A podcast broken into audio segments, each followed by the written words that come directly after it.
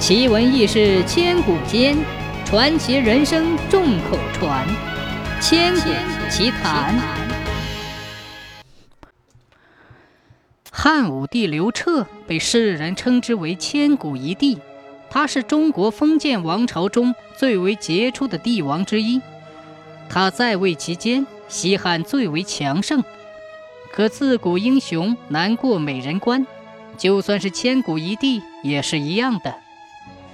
汉武帝身边有许多美女，有高贵大方的陈皇后，有贤良淑德的卫子夫，还有婀娜多姿、倾国又倾城的李夫人，有玉泉美人钩叶夫人。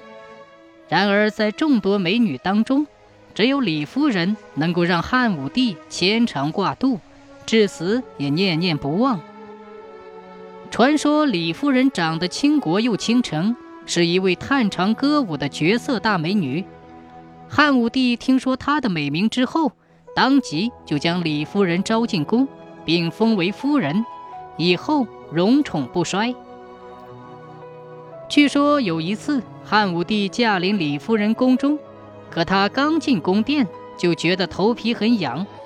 恰在此时，汉武帝看见李夫人头上的玉簪，于是就摘了下来，挠痒痒。本来就是一件不起眼的小事，但是不知怎么却在后宫传开了，纷纷效仿李夫人，人人都在头上插一只玉簪。不久以后，宫外也开始流行玉簪。由此可见，李夫人当年的受宠程度，李夫人当年受宠的程度可见一斑，天下间的女子都纷纷效仿她。全都是出于羡慕与嫉妒，他们也希望有朝一日能像李夫人那样飞上枝头变凤凰。后来李夫人病逝，她临死也不愿意见武帝一面，希望武帝能记住的是她最美的样子。李夫人死后，武帝思念成疾，他找了各种办法，只是希望能见到李夫人，以解思念之苦。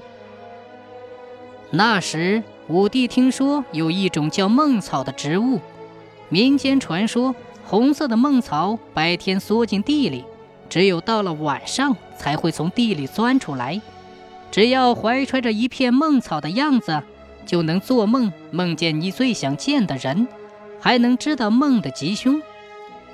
孟草难求，武帝思念李夫人，就派人四处去寻找。后来。武帝的宠臣东方朔献上了一只梦草，武帝揣着梦草的叶子，晚上果然梦见了魂牵梦萦的李夫人。从那以后，梦草就被改名为怀梦草，寄托了武帝对李夫人深深的思念之情。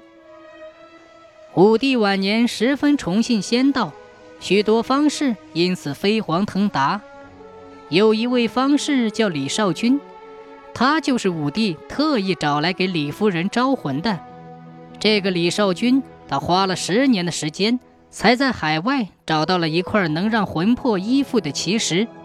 回到长安以后，李少君将奇石刻成李夫人的模样，并将它放在青纱帷幕之中，远远看去，真像李夫人一样。武帝得偿所愿，在现实中见到了李夫人的魂魄。他对李夫人倾诉相思之苦，后来还想越过帷幕走进李夫人，但是李少君却说其实有其毒，而魂魄也并非活人。武帝只能远观而不能靠近。李少君担心武帝不听他的话，就将奇石打磨成粉，将奇石粉做成了药丸给武帝吃。武帝吃了奇石药丸之后，再也没有梦到李夫人了。武帝死后，还专门交代霍光，将李夫人追尊为孝武皇后。